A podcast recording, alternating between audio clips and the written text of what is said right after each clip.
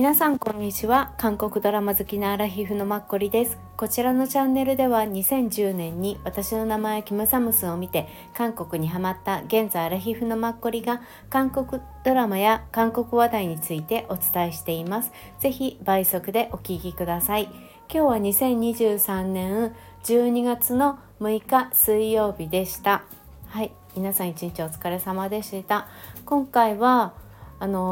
Netflix で放送されていたパク・ウンビンさん主演のドラマ無人島のディーバを見終わったので、個人的に感想を記録したいなと思っています。よろしくお付き合いください。はい、皆さんご覧になられた方いらっしゃいますか？私今回この無人島のディーバについて話すのは3回目なんですけど、監督さんとか脚本家さんとかキャストの人とかいろんなことをねかつて話したのに88、89回目なんかさ忘れちゃうんですよね。本当にその時はすごい一生懸命なんですけど、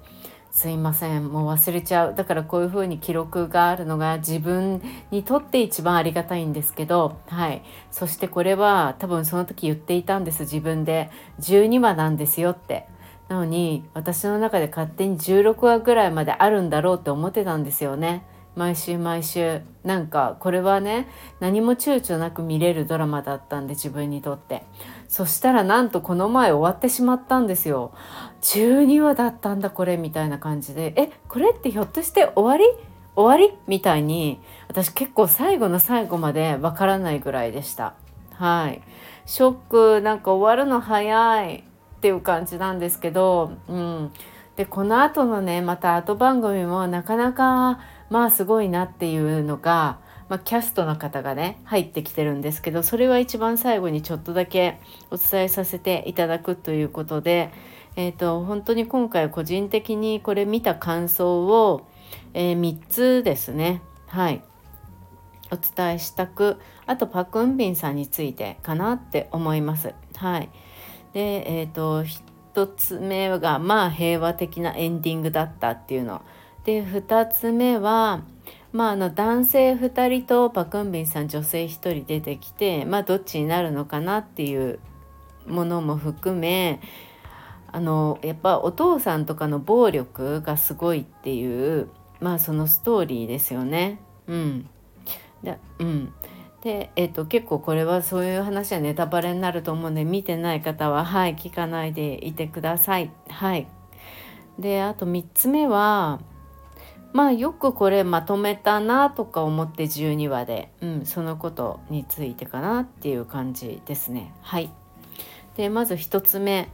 さっきこれで終わりって思うほどに本当に平和なエンディングだったっていうところかな。まさか本当に終わりと思わずで、ストーリーも絡まってくるんですけど、彼女がやっぱり島に行く前学生時代の時から、仲良かった男の子ですよね。その彼女に絶対にその夢を叶えるんだって言ってすごく後押ししてくれたその男の子、の存在も、あとお兄さんが、いてっていう、なんか3人でさ一応うまくやってる感じで終わっていったっていうところと、その男の子たちの家族ですよね。その中に彼女がもう普通にすっかり入り込んでいたっていう、一番最後の場面私はすごい良かったなっていうふうに思ったんですけど、そうですね。なので本当になんか自然な日常で終わってった。なんかあまりにも結構ね終わりが平和すぎて、いいんだけどそうなんだっていう感じだったって感じです。最近ああいうふうな平和な感じで終わっていくドラマってなんとなく見てなかった気がするんですよね。なのでなんとなくスルーするぐらい普通に終わってったなっていうのを、思いました。彼女が歌を歌うじゃないですか今回パク・ウンビンさんが。その歌もどれもすごく良かったと思うんですよね。でなんかその歌と一緒になんかストーリーも駆け巡って終わったっていうなんかね、そうそんな気がした、うん、であと2つ目の、ストーリーですよね。この10年間島で一人で生きてきたっていうの、現実にはもちろんありますけど、でも本当にドラマというか、ファンタジー空想の世界として、成り立つものだよなってこう見てると。でいて現代に来てもう元気にはつらつとしているわけで、なかなかそんな環境に慣れられないと思うけど、そういうのもすごいし、やっぱり本当にね空想だよなっていう。でそんな彼女を通して、なんか堂々と生きるっていうこと、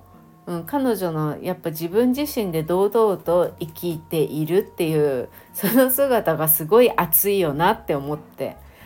だから彼女が慕う歌姫だったお姉さん、お姉さんとか他の周りの人たちはやっぱりこう社会的なこう説明とかどういうふうに言おうかみたいに考えるけれども、彼女は堂々と正直に、自分の気持ちとかを伝えるっていうのが性であるっていう、ね、みんなそう思うけれども、なかなかなんか仕事っていうふうになってくるとそういうわけにもいかないみたいに思うようになってきて、大人の人たちはよなれしてくるというか、そこをやっぱりね、このカモメと仲良くなったこの10年間で彼女、を通してやっぱりみんなが自分自身を見つめる目を持ったみたいな、そういうところもね大きかったですよね。あと人生はやっぱり楽しいものだっていうのをなんか見て取れた気がしました、最初とても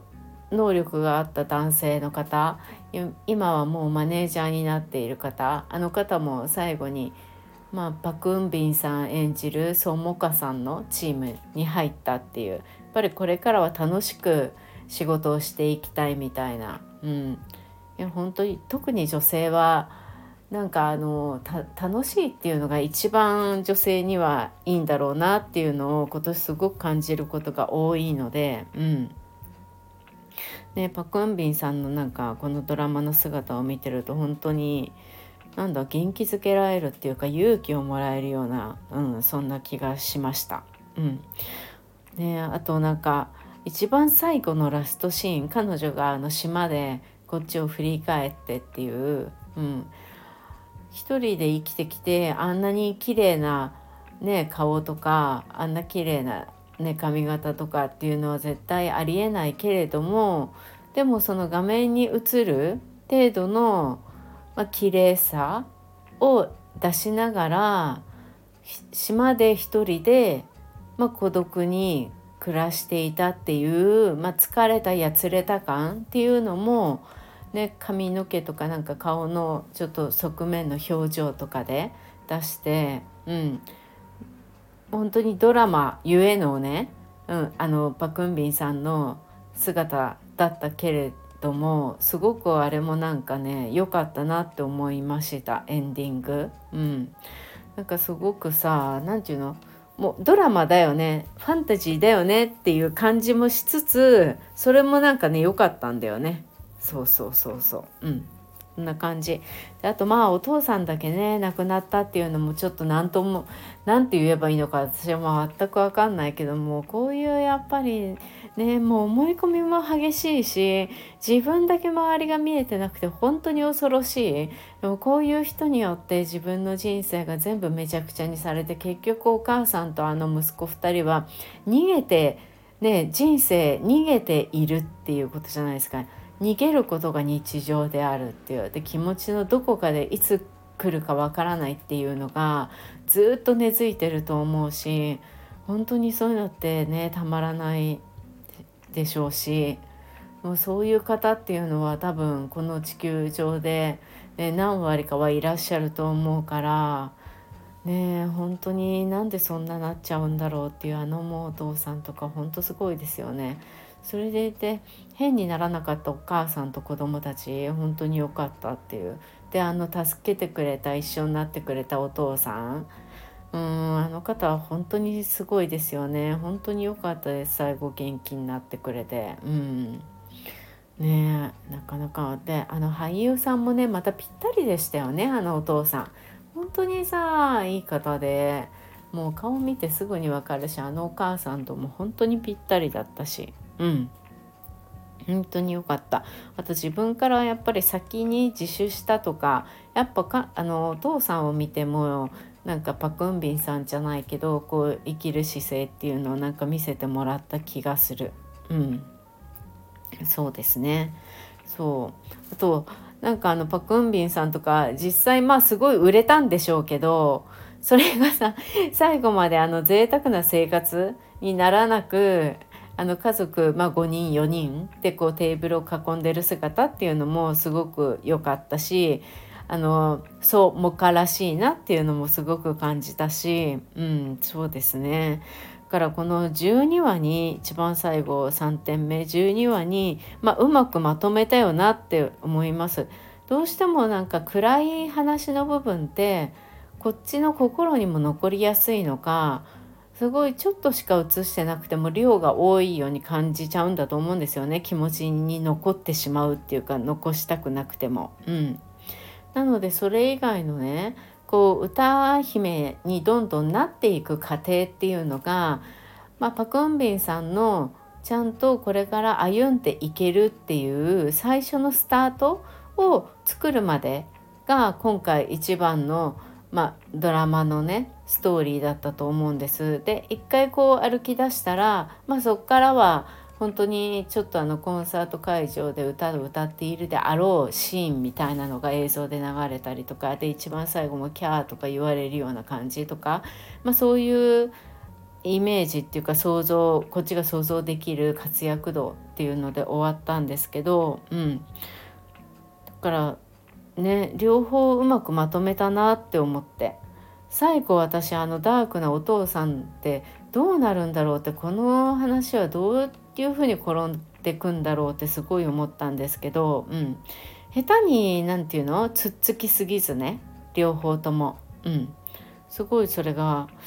上手だったよなって思いましたとともに、どうしてもやっぱりなんかそう、私がこれで終わりなんだって思うようなちょっとあっけなさがどうしても私の中で12話とかって残りやすいんですよね。特に1話1話である程度完結したりするような、事件ものとかね、そういうのだったら話は別だけど、今回みたいなのってストーリーがずっと続いてるから、あれあっけなかったって思わなくもないような雰囲気だったんだけど、でもそれはやっぱりパクンビンさんが、メインになってね、他の俳優さんたちももう演技がやっぱり皆さん上手だから、それで全然カバーできてるよなっていうのはとても感じました。パクンビンさんについて言えば、まずはやっぱりね、喋る言葉ですよね。音程とか喋り方とか、おめおめっていうのが一番言ってたっていうか耳についたんですけど、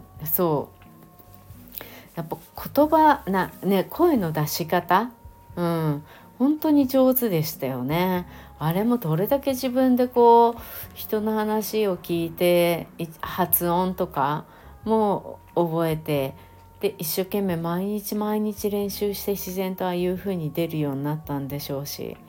いや本当にね演技は、すごく良かったなって個人的には私は、思いました。そうですね。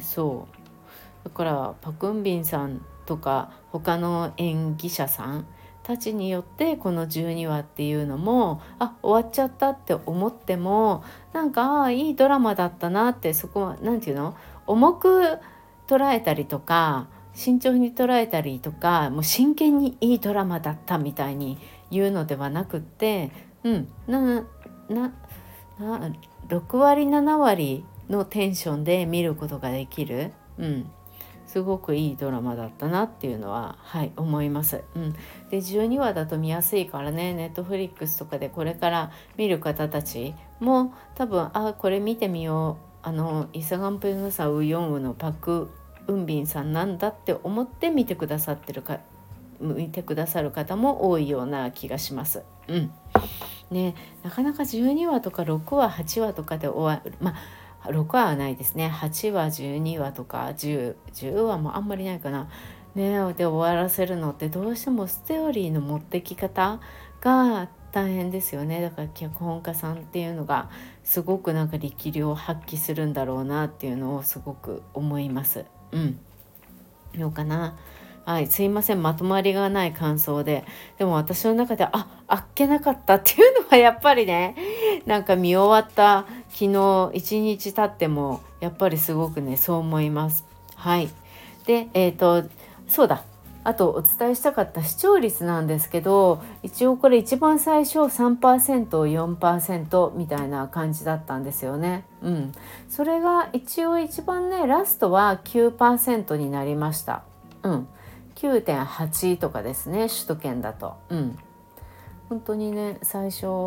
どっから盛り返してきたのはね、6話ぐらいからかな。だいたい6話ぐらいで8% にずっとそれからなっていて、9% 近くになったりみたいな感じ、です。これは韓国のケーブルテレビ tvN で放送された時の、視聴率なんですけど、よかった、ここまで行って。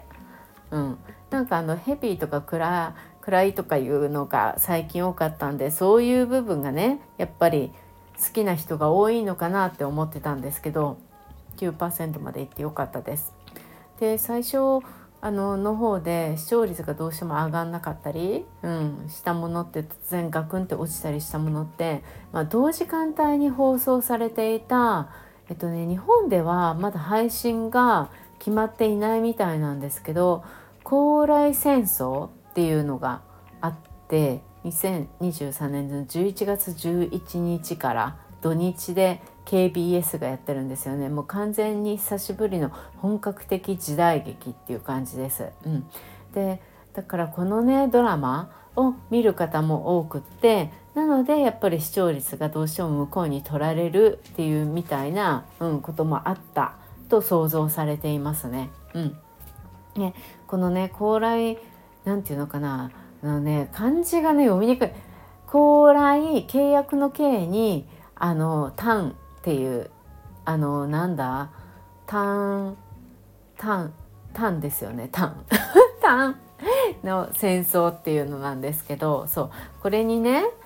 チェ・スジョンさんっていう男性の名優さんがもう60歳の方なんですけど、10年ぶりにね時代劇に復活するっていうことですごく話題みたいです、他は私分かる人があんまりいなくて、元ゼアだったドンチュンっていう方、その方も結構すごく出てきてかな。そうですね、あと女優さんたち、そうなんか1900年の高麗のことを書いたみたいです。ですね。朝廷のねところ。でもすごい多分これはまだこれからずっと長く続くんだと思うんですよね。このドラマ自体。そう。というか2023年の5月17日からやってるんですね。まだいつぐらいまで終わるかは、ごめんなさい、全然違うこと言った。5月17日から撮影だったんだ。11月11日から放送、32話で3月まであるみたいです、来年の。そうこれにね視聴率が若干持ってかれたみたいなんですけど、そうっていうのがあります。でそのね主演のねなんかもうすみません、行ったり来たりして、キム・ドンジュンさんって誰って思ってたら、皆さん世界でたった一人の私の味方か、アフタースクールのユイが出てた週末ドラマなんですけど、3,4 年前かな。そうそれのねユイのお父さん役をやってた方ですね。私そのお父さん役って違うところでも見たりするんですけど、まさかでもねそんな時代劇に出るなんて思っていなかった。なんかすごく時代劇でも人気みたいですよ。そうもともとだから10年ぶりっていうのでより一層ね見る方が期待されて多くなってるんだろうなっていうのは感じますよね。そうかな。そう視聴率とかやっぱ人気度に関してはそんな感じみたい。でね最初にちょっとだけお話ししたこの無人島のディーバーの後番組なんですけど、これがまたねなかなかすごいの。マイステラそうですねっていうので、またこれもね12話なんだよね。面白い。で12月9日から始まります。今週末からですね。主演はですねイ・ヨンエさんですよ皆さん。私イ・ヨンエさんのドラマは見たことないんですが、2021年クギョンイっていうドラマがすごく人気でしたよね。視聴率はどうあれ、このイ・ヨンエさんが本当に久しぶりに出るっていうことですごく現代ドラマにねすごい人気だったんだと思います。で今回マエストロっていうのは音楽の、マエストロってそう言いますもんね。そう音楽をテーマにしたドラマみたいなんですよね。だからちょっと見てみようかなって思っております。で他にも最近すごく始まりましたよね、いろんなドラマが。さっきちょっとだけねサウンドトラックシーズン2ですか、あれを1話だけ見たんです。で私サウンドトラック1見てないんですよ。だってさなんといってもあれでしょ、ヒョンシクとあれですよね、彼女ですよね、ブブー夫婦の世界の浮気女、彼女が出てるんですよね。そう見ればいいのに見ていなくて、そうあれヒョンシクだっけ、そうだよねきっと。で今回は監督さんは同じ人みたいなんですけど、キャストについては全然違うんですよね。キム・セロクさんとあとはね男性の方はノ・サンヒョンさんです。私このノ・サンヒョンさんってどういう人だっけって思ったら、多分皆さんが、多くの人は見たことあるんじゃないかなって思うドラマがあれですよ、カーテンコール、2022年の去年やってた、カーテンコールで本当の孫ですね、朝鮮から来た、リムンソクでしたっけ、そう役をやっていた彼ですね。でその後この方芸能人のマネージャーっていうのかな、日本語のタイトルだとイソジンさんが主演で出てた。で毎回いろんな本当の芸能人の方が、出てくるっていうドラマ、すごい見やすくて面白かったんですけど、これでも確か顧問弁護士だったのかなこの事務所の。で今回は全然また違うで、しかも主役だしね、そうすごくねなんかすごい楽しみだし、今回もなんかクールな感じで自分で起業した会社の社長でも結構大企業でなんかかっこつけてて御曹司的なっていうのとは全然違くてね、なんか今っぽい感じですごく私この人かっこいいなって思うんですよね。クールでさ